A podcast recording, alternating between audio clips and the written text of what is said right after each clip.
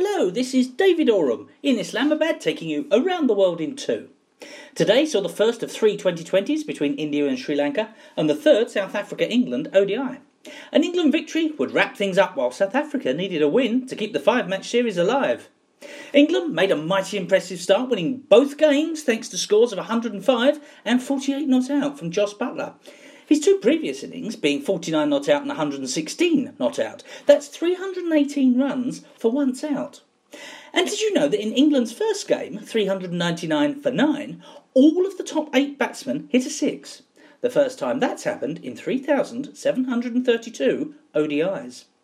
The fourth match is on Friday. Meantime, England's women won the first of three ODIs versus South Africa's ladies, and down under, Australia's ladies beat India's 2 1. In New Zealand, skipper Brendon McCullum marked his final ODI with 47 off just 27 balls and clinched a 2 1 series over Australia to retain the Chappell Hadlee Trophy as the tourists collapsed from 153 for 4 to 191 all out in the decider.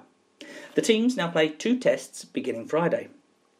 Staying in New Zealand, spare a thought for Dunedin junior side Taieri, who were bowled out for a grand total of one by Kaikorai Valley. They lost six wickets in six balls in the second over to eight year old demon bowler Luke Marsh, and all six were bowled.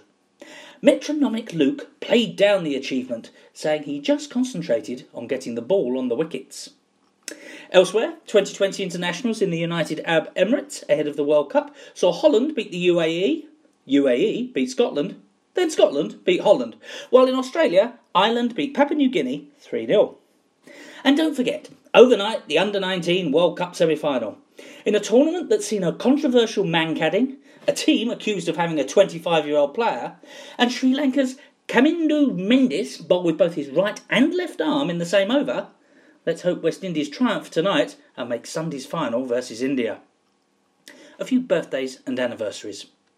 Today is the anniversary of the 1929 birth of Trinidad quick bowler Lennox Bunny Butler, who took 2 for 151 as Australia made 600 for 9 declared in his only test in 1955. But he did have the satisfaction of getting the wicket of the great Arthur Morris.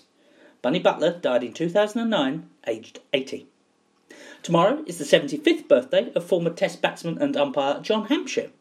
With 107 versus West Indies in 1969, he became the first Englishman to score 100 on Test debut at Lords. Twenty years later, in 1989, alongside Barbados's John Holder, the pair became the first neutral international umpires when they officiated all four tests between Pakistan and India. Also celebrating his 75th on Friday is New Zealand all rounder Ross Morgan, who played 20 tests between 1965 and 1972.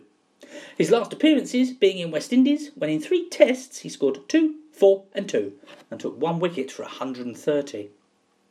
Other birthdays this week include Guyana's Clayton Lambert, who's 54 tomorrow.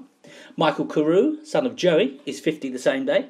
And from Barbados, Peter Lashley is 79 on Thursday, Milton Small is 52 on Friday, and Thelston Payne is 59 on Saturday. Saturday is also the 38th birthday of the BCA's Director of Cricket, Stephen Leslie.